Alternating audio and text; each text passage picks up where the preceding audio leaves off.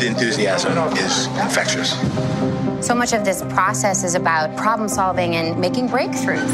Everyone is coming with their own experiences to a galaxy that can support it. And then also have a group of filmmakers who were not afraid to jump in.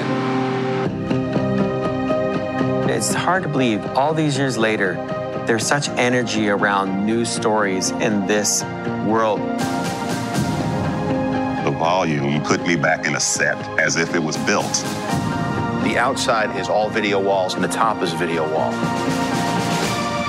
That was, for me, one of the most rewarding experiences as someone who just loves Star Wars. George reiterated remember to make these stories hopeful, to give that to kids because they really need it. It's important to the foundation of Star Wars, but we don't just want action, we want to feel uplifted. And Star Wars ultimately is about family. It is really saying there is a lot of hope out there.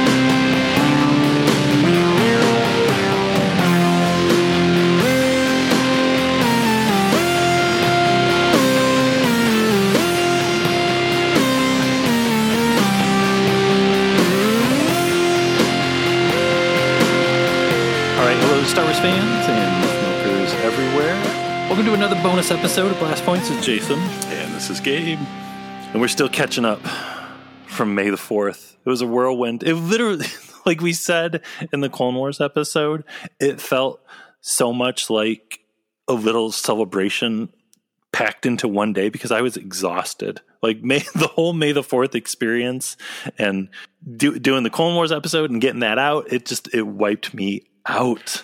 Yeah, it totally was because we are already still hadn't even come to terms with Friday's episode and kind of recuperated. And then all of a sudden, Sunday night, we're watching the finale and we're watching the Mandalorian gallery show and then going to bed late and getting up early and watching them again and doing the episode and then getting actually for once really big news throughout the day. It was maybe the best May the 4th since they've started officially doing May the 4th stuff. Like, yeah, it really felt like one really long day of Star Wars celebration, which felt good since we may not be getting any more Star Wars celebration this year. So it was nice to get a little taste, a little treat.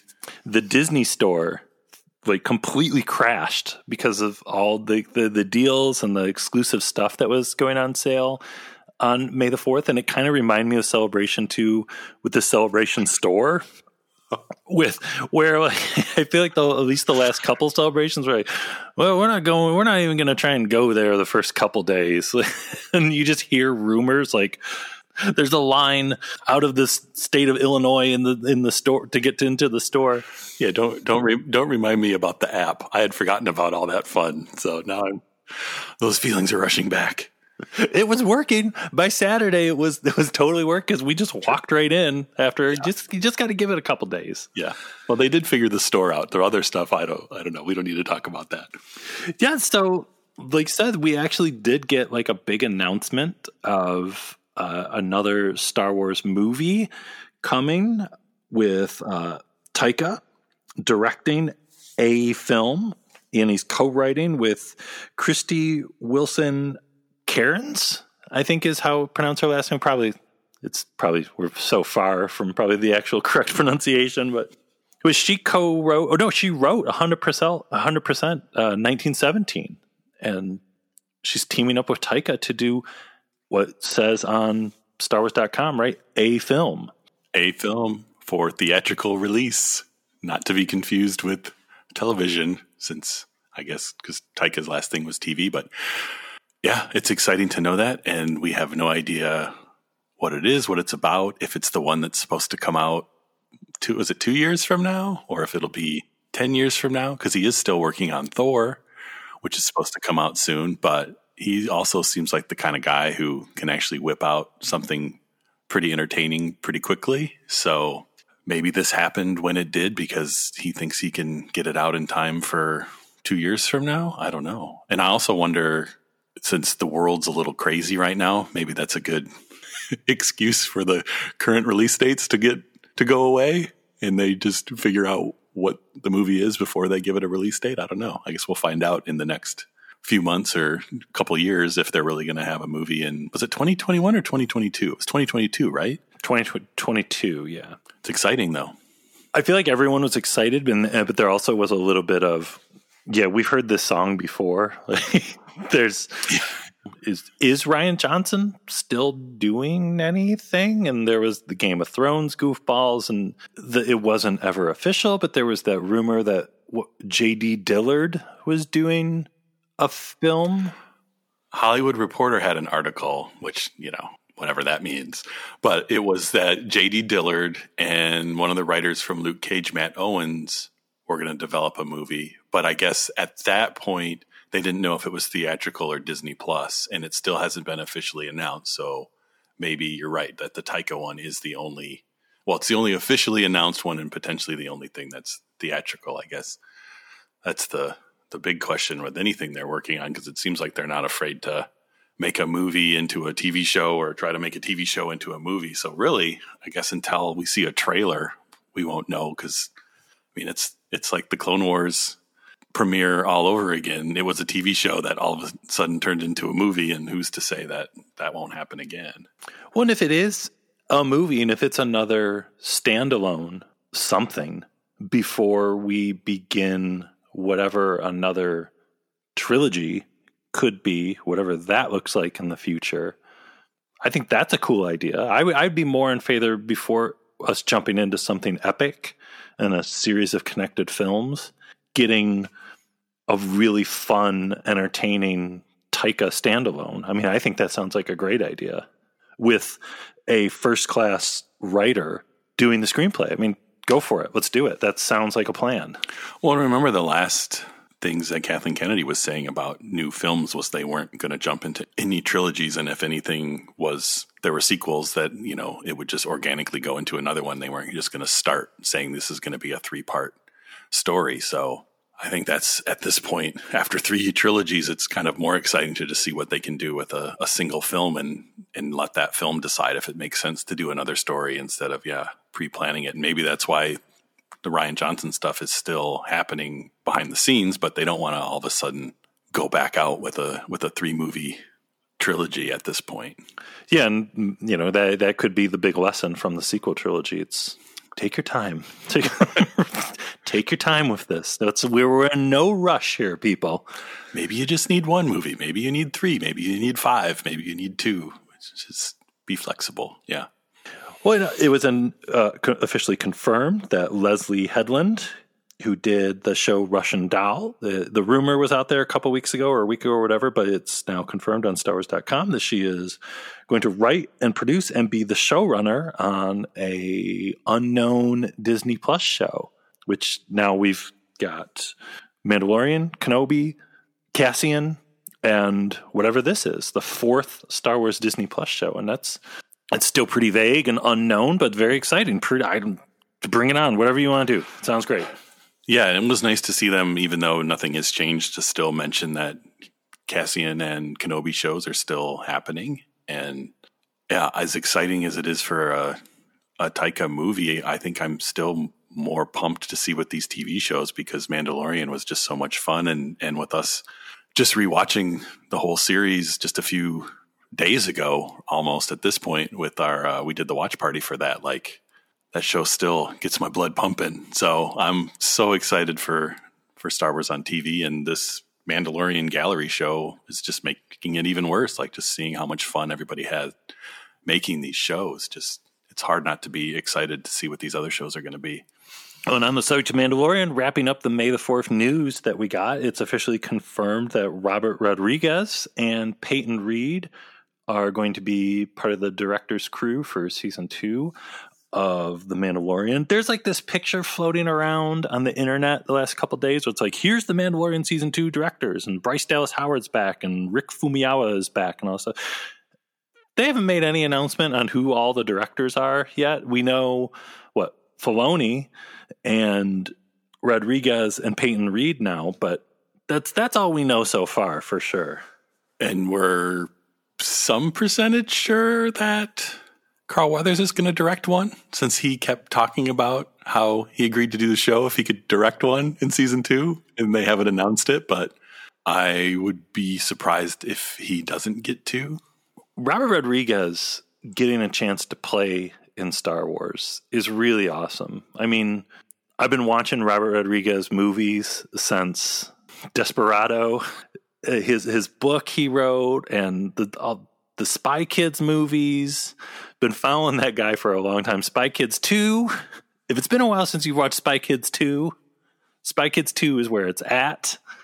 All I will say, all this. At least I don't think I ever saw Spy Kids four. And I don't. Did he direct Spy Kids four? I don't remember. But one, two, and three. He, he probably did. Yeah. Are I love one, two, and three. And yes, two is extra crazy, but one and three are are a lot of fun as well. And three was a fun 3D experience and had Ricardo Montalban in a robot body, so it had that going for it. Was three was three the one with Antonio Banderas in the beginning, and he was working on the the the the brain, the the ultra brain, and then he got the call that the Spy Kids needed him, and he like threw the ultra brain aside or something. It might be. That was the 3D one all about video games. Yeah. Where they were trapped in the video game. But yeah, if they brought Spy Kids Robert Rodriguez to to the Mandalorian, then that's the Robert Rodriguez that we all need to work on the Mandalorian because that's the crazy green screen, goofy kid, action packed, good times Robert Rodriguez that the Mandalorian needs. But I guess if we got serious, goofy, blood and guts Robert Rodriguez, that would fit the Mandalorian too. So really, I guess what I'm saying is it kind of makes a lot of sense that they got Robert Rodriguez to work on the Mandalorian. If you watched Alita Battle Angel and you thought after that movie, did the guy made that could could he do a Star Wars movie? You'd be like, well, yeah.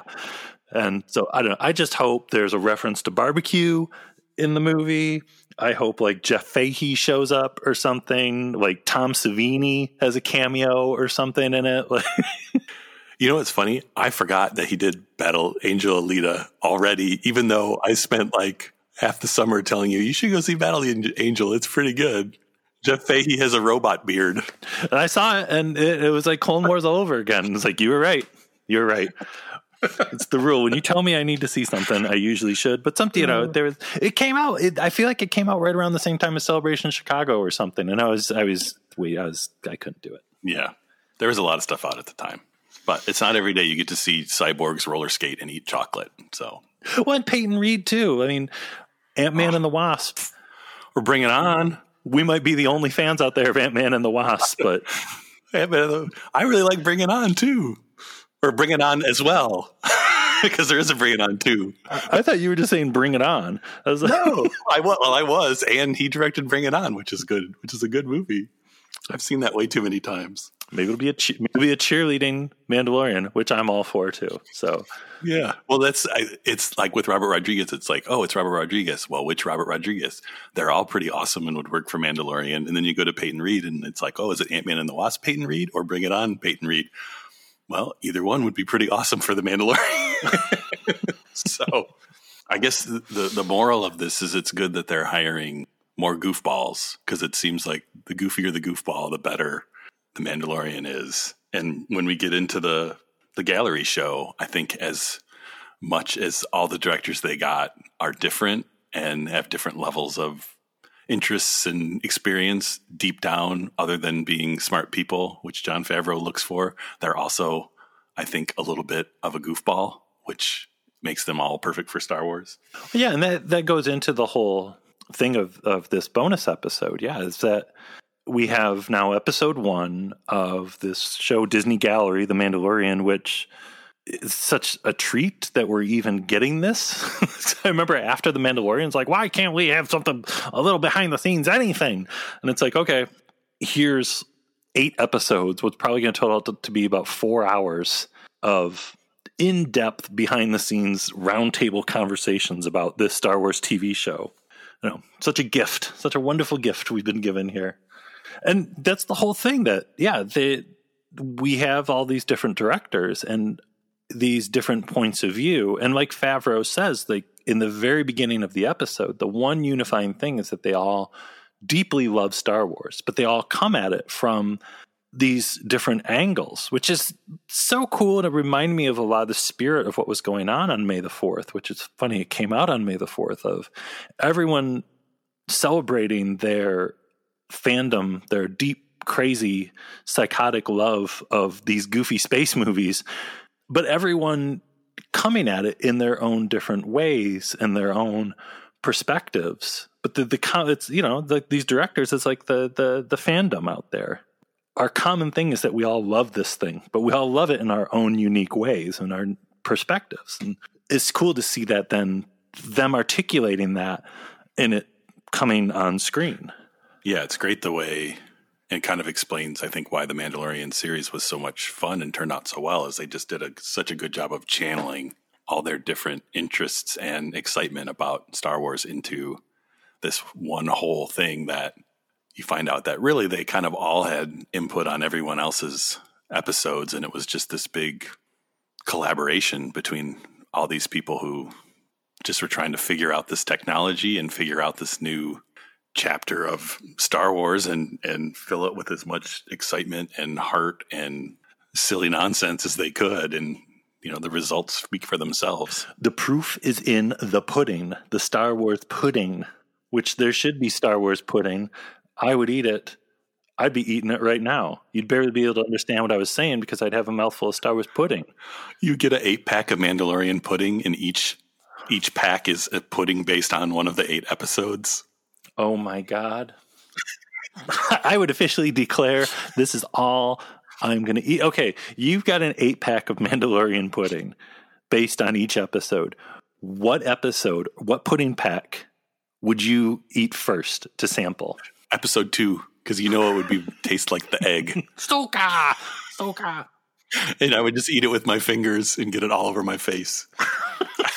I'd look like Chewbacca in Solo with a face full of space pudding. Marketing ideas with a Z. Hashtag right away in the beginning, there's Filoni, and he's like, oh, the, the, the, lasers. And it's, we're living in the Filoni age now. Like, we're in Filoni time because between like the last episode of Clone Wars and like Dave Filoni being on Good Morning America, you forget that this Disney gallery is like being shown around the world. And it's almost like for for Star Wars fans for a long time, Filoni was kind of like our Rick McCallum or something. Like kind of like, well, we obsess over this person and we we know who this person is, but a lot of people don't care who the cooks in the kitchen are making the food. But now Filoni is kind of he's out there. He's the dude and he's all over this. And a lot of people are going to watch this show and a lot of people are going to know this Dave Filoni person. It's funny you talk about the cooks in the kitchen because I swear I think in one of the recent interviews with him about Clone Wars, he talks about how so many people know him from the chef show with Jon Favreau. So a lot of people know him as one of the cooks in the kitchen, and now they'll know who he really is as the the head goofball of of the Star Wars universe now, and the the Yoda of goofballness. Well, I don't think we've ever talked about that, but if you you probably have Netflix, and if you haven't watched Jon Favreau's Chef Show, the episode where they go to Skywalker Ranch and they're eating food with Dave Filoni, the like vegetables that are grown on the ranch, it's uh amazing because it's it's a side of Filoni we you haven't seen before, and if you're like obsessively crazy about Dave Filoni, like so many of us are, and you've never and you want to see Dave Filoni eat, which we've never seen. That was my whole thing when I watched it. I'm like, oh my God, is Dave Filoni eating? I've never seen that before. He's a real person. He has to eat too.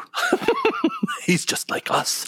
But it, yeah, it's it makes sense, and it was great for them to start. I mean, they went in order of of the episodes they directed, but it makes sense to start with Dave. And and it was nice they kind of gave everyone a chance at the roundtable to kind of get some background on him and hear his great story about getting hired. Which, if you enjoyed the story there and you hadn't seen the hour long interview with him from the Star Wars show from a few years ago, where uh, Andi Gutierrez talks to him for an hour and he gives the even longer version of that story, I definitely re- recommend go uh, getting that video on YouTube and watching it because uh, that's one of those stories that kind of never gets old, and it's fun to hear it even over and over again. And it's a the longer, the extended version is great as well.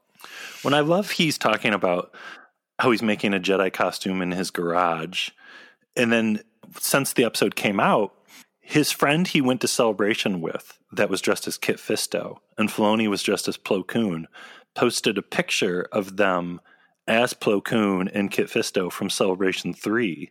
And it's like p- part of me and the the Kit Fisto he cut away the mouth so he could smile. I remember that Kit Fisto. Yeah. So that's the thing too and it kind of it endears me to Filoni more than already Uh, we already love him so much, but it's like and maybe I just want to believe this, but yeah, I, I remember that Kit Fisto, and it's like, well, and I kind of remember there being at Celebration Three, like, oh my god, there's someone dressed as Plo Koon, and that was probably Dave Filoni. It probably was, and I think that's the thing why us fans like we love him so much is because he went to Celebration, he had a Plo Koon costume, he cares so deeply about it, and he's he's not showing up at the office every day wearing a suit and tie.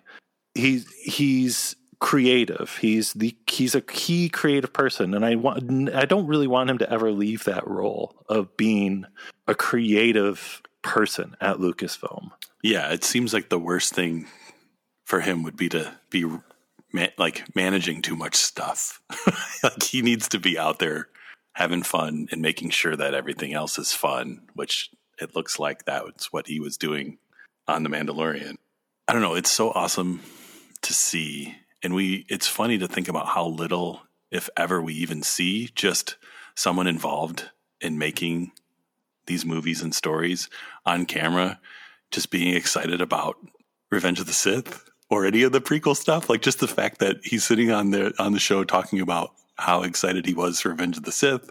And you know he was excited for Revenge of the Sith because he was super excited after Attack of the Clones came out and just the to just to get to see that even in a behind the scenes thing was just like I don't know, it brought a smile to my face to think about that, you know, he was out there going nuts like just waiting to see what happens in Revenge of the Sith and yeah, building a Plo Koon costume.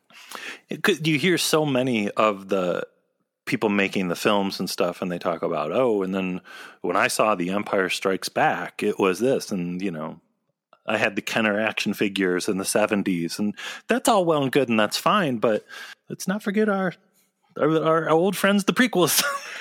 Well i think it's just nice to see that it's there are people out there that love those movies and they might be weirdos but they're not that big of a weirdo and there's lots of us and it's just you know it's cool to see you're not alone if you're out there remembering being excited for Revenge of the Sith. It's okay. And I don't know about everybody else, but I know watching the Filoni segment, I was really paying attention to all of his shirts and especially his denim jacket that says "Wear Wolves" on the back. Like, where do you even get a jacket like that? I think he got that from Taika because that's the whole um, in what we do in the shadows. The were the werewolves kept saying the werewolves, and I think they were supposed to do a spin-off TV show called Werewolves. Did you ever see What We Do in the Shadows?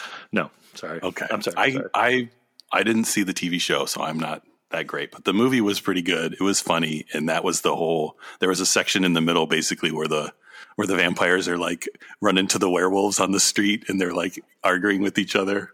And I believe one of the werewolves says "werewolves." So I think he got that jacket from Taika, or he got it just to impress Taika. And it makes perfect sense that they probably got along really well because Dave's all about wolves and Taika made a movie about vampires and werewolves. At the next celebration, whenever it happens, I will expect the Dave Filoni fashion collection to be sold exclusively Yeah, I liked he was wearing the the celebration Mandalorian shirt. I think during the roundtable, wasn't he? Isn't that the one he was wearing? And like the neck looks all stretched out and stuff. And Like, he's been he probably has worn that once a week since celebration last year. were you when you saw that like, man, why didn't I get that? I did. I was like, I had that in my hands, and I just decided not to buy it. It was right there. I could have gotten it. They even had my size. What everybody talking about J- Filoni's being the connection to to George Lucas, and there's that wonderful footage of, of the big George sitting on the set with Favreau and Filoni. I wish we could hear what they were talking about. Oh, looks good. All right, and everyone talking about how he's the the keeper of the knowledge and and all that stuff. And I and I love how he's Filoni is so humble about it all, and he kind of keeps reiter, reiter, reiterating that it's not so much that as it's that he cares and he cares as a fan and his role now, and it's like he knows he's the the keeper of the wills, the guardian of the wills at this point, but it's not out of like a I'm king nerd kind of attitude. It's just like, no, I care about this thing.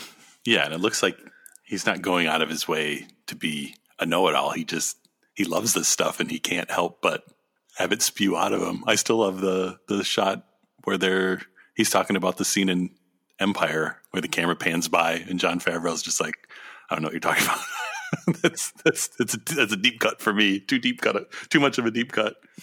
well, because in that moment we all know how Filoni feels. We've all been been there with people. Yeah, he's a, he's not trying to show off. It's just that would come. That's the first thing that came to his mind. He couldn't help it. When you drop a Qui Gon quote, when you feel someone needs to be inspired, you know, it's concentrate on the moment. Don't focus on your anxieties. That's what Qui Gon says. That's how I live. So, Well, and and uh, it kind of, I guess, jumping to the end, but the I think I like that the I think it's the last quote from from Dave too is just him talking about how the whole experience of the making the Mandalorian was like going to Star Wars school and just how much everyone learned from each other. And I just I thought that was a a fun way to put it that they were all at Star Wars school. well, that quote, that moment at the end, he like puts his head down, and it's like when I watch it, I'm like, is Dave Filoni about to start crying? Because he, he did cry. What was at the press conference for The Mandalorian when he was talking about his dad and stuff? And that's the thing too with the Lucas on the set and everyone talking about oh Filoni this, Filoni that. He's the man. He's the person. And him kind of talking about going to Star Wars school. Well, that's he went to Star Wars school and he trained like with Yoda. And now everyone talking about him like he's the master, like he's the keeper of the knowledge, and he's the connection to Lucas and all this crazy stuff. And I don't know. With him putting his head down at that moment, it's kind of like he. That's the thing. He's he's humble about it. He's not showing up making everybody kiss his Star Wars ring as soon as he walks into the Lucasfilm offices in the morning. He's he's Dave Filoni.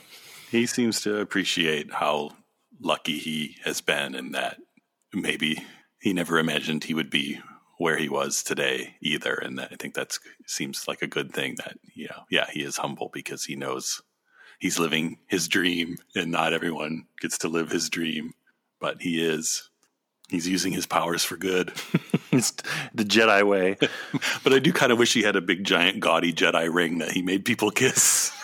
well, then then they start. Let's get into some of the other directors that they go over and they they show a spotlight on. Our first is uh, the the amazing, the wonderful Deborah Chow, who uh, I think I'm in love with. Deborah Chow. I don't know. I I might try and send her a birthday card whenever her birthday is. I don't know. I'm Well, I like too that they they should they highlight the fact that as much as she's having fun on set, trying to make the show so great, she also is like she's taking it seriously when she needs to, and just how part of the reason her episodes were so good is that she puts in the work and she comes on set like ready to go, and everyone's like, if there's time to film, Deborah's going to make sure we're filming. Like she's not just there to have fun. She's there to do work, but she's having fun while she does the work. And it seems like the work paid off because everybody else seemed to have fallen just as much in love with her and her episodes to them giving her the Kenobi show, which is probably the thing I feel like people are most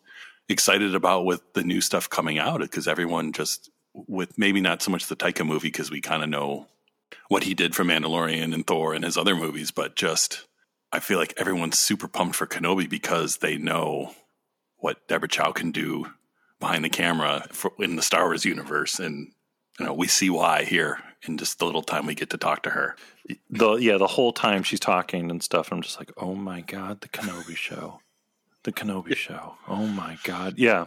So yeah, and if there's a shakeup and changes on the show, I wouldn't be surprised. It's because she showed up with a list of things that need to happen to make the show awesome, and and we should be happy that they're. It seems to be making sure that that show's good and trusting her to make it happen. Up next, we have Rick Famuyiwa. I think we finally figured out how to say his last name finally, and I think I'm in love with Rick Famuyiwa too. I, I think I'm going to send him a birthday card. Like I think I'm also in love with him. So. This this whole episode is like going to uh, Star Celebration speed dating, and you want to marry all of them. He did episode two. He did episode six. And I love that Jon Favreau talks about when they showed episode six to Disney. Disney thought it was that one's a little weird, which is funny that they thought that one was a little weird. Maybe they hadn't seen part two yet.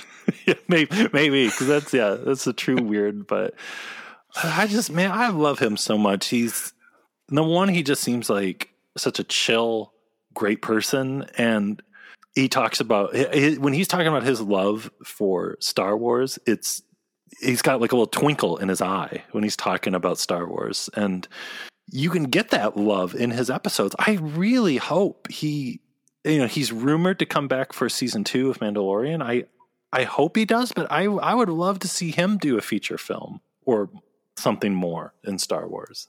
Yeah, well, because I think the the the best thing with Rick is his two episodes were great and they were both really weird. But I think more than anyone else, his two episodes were the most different, and we got to see more range from him, where it's like he can do this super intense heist episode, and then also the most just surreal kind of abstract out there episode with the Jawas and and no human faces and barely any dialogue. Like he really showed that no matter what the context is, he gets the universe and he can make something that's just a classic I mean, both of those episodes, as much as any of them, are just like classic Star Wars things for all time at this point. And yeah, and he, him being such a chill guy just makes it even more impressive. And then I guess I just love the part two where he's just totally freaking out because he was literally feeling like he was at the sandcrawler and they show that crazy shot of the of the screens and the volume where they you know they, they pan the camera up and it looks like he's standing under this the sandcrawler, but really he's just in the studio in their, their crazy TV volume. Which I can't wait until we get to the uh, episode of Disney Gallery all about the the crazy tech. That's gonna. so up next, we're we're talking about Bryce Dallas Howard, which I love that they're talking about how they threw her in the deep end and gave her kind of the hardest episode to do, yeah. which is really true. And like that's the thing when we went back and did like our Jedi Club when we rewatched it and I, I remember feeling that when her episode came out too, but it's even since time has passed and we've kind of chilled out with our weekly Mandalorian freakouts. Episode four of the Mandalorian Sanctuary, it's exactly the episode we needed. And it would have been such a hard episode to do because it, it is such a change of pace from what we have had before and it works so well going back and watching it again. I mean, I liked it from day one. You know, you want to say time has what the few months or whatever since it came out. It just keeps getting better and better and better. Sanctuary. Well, if anything, it's almost it reminds me of how going back to Phantom Menace, like Phantom Menace is fun because it's so different than the other movies, and this is another within that season. Like that one kind of stands out as the one that's very different. It's more about the Mandalorian interacting with good people, and it's kind of laid back a little bit, at least in the first half. And yeah, watching it again, I think because it's so different, really makes it kind of feel special. And she did a great job with that episode for it. One being hard, and two, I think we had said, as far as I know, before this, she just directed a couple shorts. So she really was the uh, the junior member of the team, and she her episode didn't seem like she was a junior member of the team. Like she did a phenomenal job with that episode. When I love her talking about too that she wanted it to feel for the actors at least like they're just doing theater. They're just running through lines, getting to know their characters. And that's the episode is so important too because it's the turning point for the Mandalorian, where he's been through all this stuff with Werner Herzog, and he's got the child now, and it's kind of like, okay, well, who am I now? Yeah, and it had to be exactly what it was, and yeah, she was exactly the right person, and her attitude for doing her philosophy with going into this episode was exactly what right, and I don't know, I I like that episode yeah. a lot. I love with the roundtable too that as much as everyone seemed to be into Dave's origin story and his interactions with Lucas early on, she may have out Lucas storied Dave with her recollections of being a little girl getting dragged to Japan with her dad to have dinner with Lucas and Kurosawa. yeah, that's, she's like, that's, that's cute. You were in line for Revenge of the Sith and you thought you could out nerd your buddies, but I was a little girl sleeping while my dad had a conversation with George Lucas and Akira Kurosawa. Yeah all the you could see all the other directors like start drooling and their their eyes bug out of their heads. Uh, so yeah, she's great. I, would love if she comes back for season two. And finally, that brings us to Taika, who is totally another super goofball, which we all knew that, but every, the more you see him, the more you realize that uh, he really is perfect for Star Wars because he's got that the perfect blend of of heart and sheer goofiness. well, and his his quote that it, and it's funny that this episode came out like on the same day that it was announced that he was doing a feature film because then when I feel like when they started talking to him, it was kind of like, oh yeah, you're, part of a, a, club now. But his quote where he said it doesn't take itself hundred percent seriously, but it does believe in itself. I'd never heard anyone say that about Star Wars before, but it's so obvious. like that's kind of the whole thing.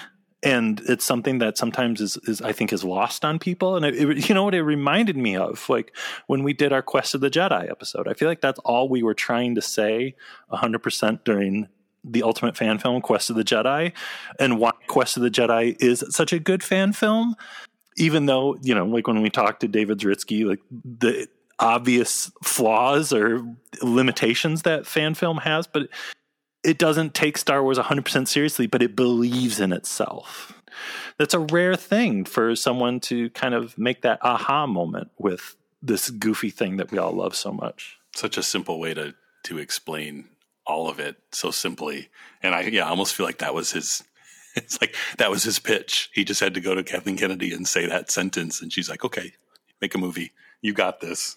Well, and them playing the clips from his episode and thinking of that with IG 11 running through the town, blasting people up, with cutting to Yoda baby smiling on his chest, or IG 11 walking through the, the river of lava, and the, the droid captain of the ship. And then that episode also has the, the armorer beating up the stormtroopers and like Mando and Cara and Greef like escaping from the little bar where they were at. And it's that whatever 30 40 minutes whatever is that last episode of season 1 is such a mix of strange bizarre humor and unbelievably awesome Star Wars action. It's kind of why his Thor Ragnarok works as well as it does. It's just it's fun. It's really really fun movie but it's also got really really cool action parts. And it's it's not just 100% goofy and it's not just 100% action action action. It's just fun. Yeah. Well and then there's it's got heart and a little bit of just enough emotional bits to get you invested and then goes goes crazy with it and I, I love at the end too after we've gone through all the directors kind of favreau coming in. And also, I love Jon Favreau doesn't try and like speak over everyone during the whole episode. He kind of just sits back and lets these directors talk, which is great. But he says at the end, kind of talking about like their philosophy with hiring all these different people, like if you stick to the playbook, you won't succeed. And he's kind of talking about how he needed people to be creatively brave. Yeah. Well, that was, I think, the overall theme almost of this episode, which I thought was good because people who are a lot of people who watch these behind the scenes stuff want to learn something because they're interested in how films and shows are made. And a lot of people who end up working in that industry got excited about it because of watching behind the scenes stuff. And that between, I mean, Bryce makes a point to say it about how much movie making is problem solving. And Jon really hones in on that at the end too, that it's the important thing is to be creative, but you also have to be smart and able to think on your feet. And the people who are most successful in that business in visual effects or directing or any of that kind of visual storytelling are people who are smart and creative and can think on their feet and and and are flexible and all these directors met that criteria and they and the show succeeded so well because they were all able to think on their feet and be creative and solve problems. They went to Star Wars school. Class was in session. I love it. I, I love that we're getting seven more of these, and it's going to go into June. If you enjoyed this, uh, we're going to be doing an episode for each one of the Disney galleries on The Mandalorian over on uh, the Blast Points Army on Patreon. And yeah, like I said, I'm looking forward to what's coming up with this. I love that we're getting these. It's so incredible. Yeah, it's neat now finally seeing how this format works and that instead of just a, a, a mishmash of behind the scenes stuff or going chronologically or whatever what we're kind of used to, just kind of breaking it down by kind of disciplines or areas of the production and, and getting to hear those people's thoughts intermixed with kind of behind the scenes stuff. One thing we didn't mention that I gotta say because it kind of blew my mind uh, even more the second time watching this is how good the onset dark saber looked. Oh my god! Why I was why was I so shocked that was a real prop? I was like, oh.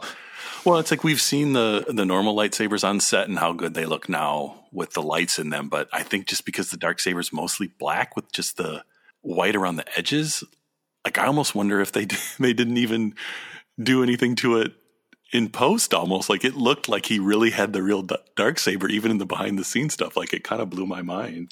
The future is a wonderful place to be. I'm glad we're finally living in the future. At least for star wars. True. No disintegration. As you wish. and now boba fett star wars villain with his laser rifle all of this because of one helmeted bounty hunter Okay, we'd like to introduce Boba Fett. And here he is. What's up with Mandalore? Mandalore.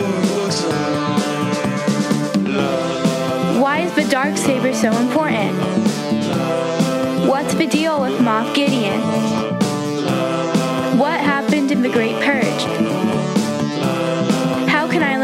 About the history of Mandalorians?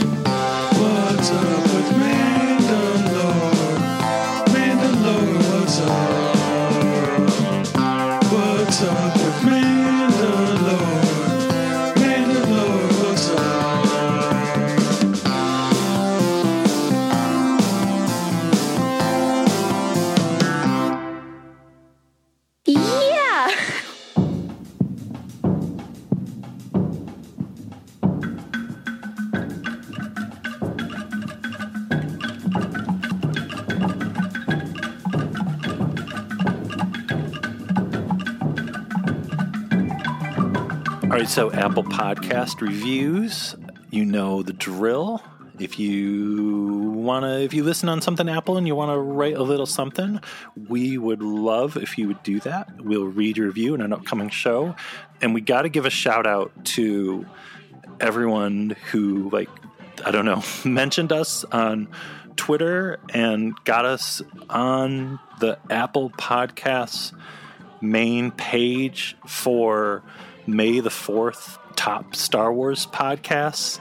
It was a surprise and a thrill, and it was great to be up there with so many other shows that are legit friends of ours. That was a great feeling, and so happy for them. And we were kind of what what how did but and the thing is like we the, we only got on there because people that actually listen to the show and like the show mentioned it on Twitter when Apple was like, "Hey, what Star Wars podcasts are good?" So it's not like we were out there doing anything; it was all you folks. And I don't know. Thank you. We appreciate it so much. Yeah, thank you so much, everybody. And it, yeah, it was nice to see everyone out there on Twitter had really good taste. it, was a, it, was a, it was a solid list. Yeah, it was a really yeah, it was a really cool list to see. Yeah, so many of our friends between Sky Talkers and What the Force and Scavengers Hoard and Brandon Talking Bay 94 and so many others on the list. It was just really really it was like, oh, it was heartwarming. It was like a it was like a really nice May the 4th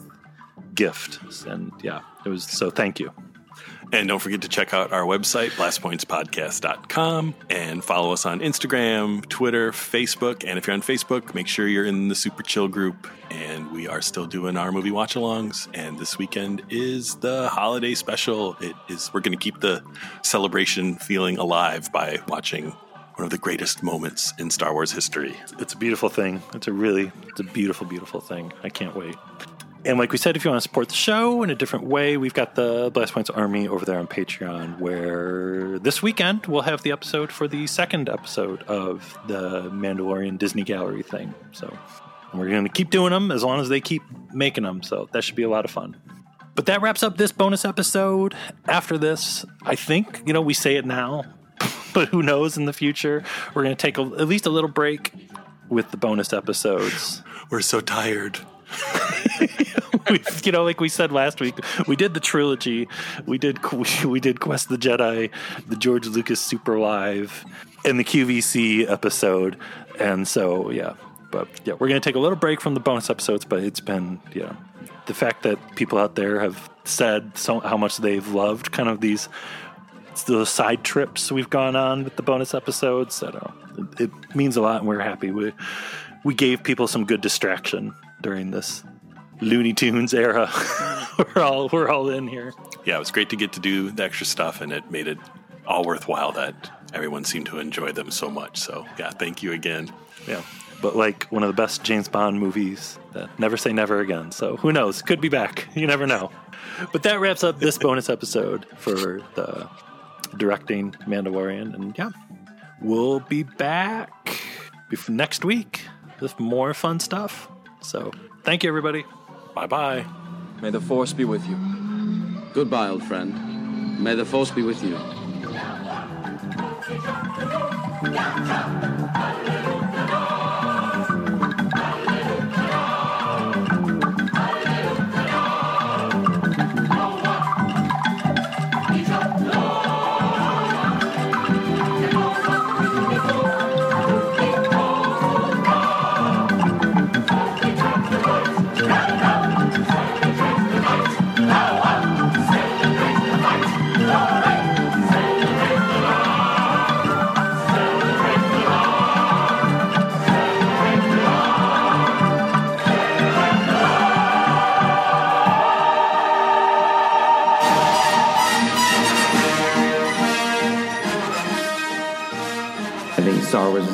Part of people's lives, and it's something that they just see now on a regular basis. That when you uh, say George Lucas and he created it, I don't think people give enough full value to what that means.